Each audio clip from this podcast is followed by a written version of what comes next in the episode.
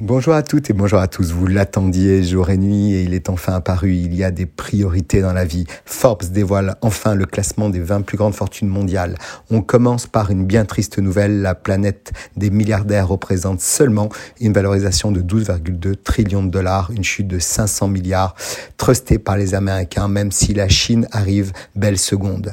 Cette année, le français Bernard Arnault détrône Elon Musk et Jeff Bezos. L'empereur français du luxe domine la planète des milliardaires. C'est historique. 14 Américains, 5 Européens et un Asiatique se partagent les 20 premières places. Dans le peloton de tête, on note Bernard Arnault et sa famille qui montent sur la plus haute marche du podium, premier Européen. Le Français, président directeur général du groupe de luxe LVMH, détient une fortune estimée à 211 milliards de dollars, contre seulement, aurais-je envie de dire, 158 en 2022. Elon Musk, quant à lui, cède une place avec une fortune de 180 milliards de dollars. L'an dernier, il a dépassé la barre des 200 milliards de dollars, une fortune largement augmentée grâce notamment à la fulgurance de la valorisation de Tesla.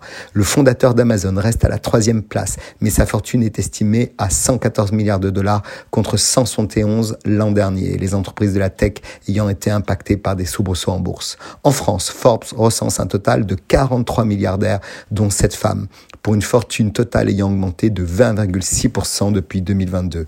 Dans la catégorie féminine, en progression avec 80 milliards de dollars, Françoise Bettencourt-Meyers, encore et toujours la femme la plus riche du monde. Fondée par le grand-père de Françoise Bettencourt-Meyers, Eugène Scheller, en 1909, L'Oréal est aujourd'hui le premier groupe de cosmétiques au monde.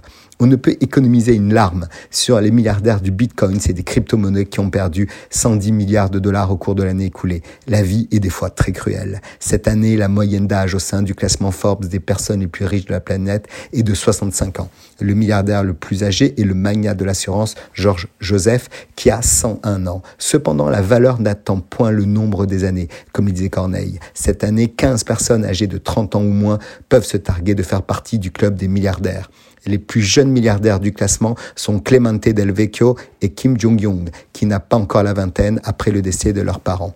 Clemente Del Vecchio tire sa fortune d'une participation dans la sté holding de son père Delphine, société qui détient une participation dans le géant de la lunetterie Luxotica, connu pour ses marques telles que Ray-Ban et Sunglass Hut. Au total, 11 de ces 15 jeunes milliardaires ont hérité de leur fortune.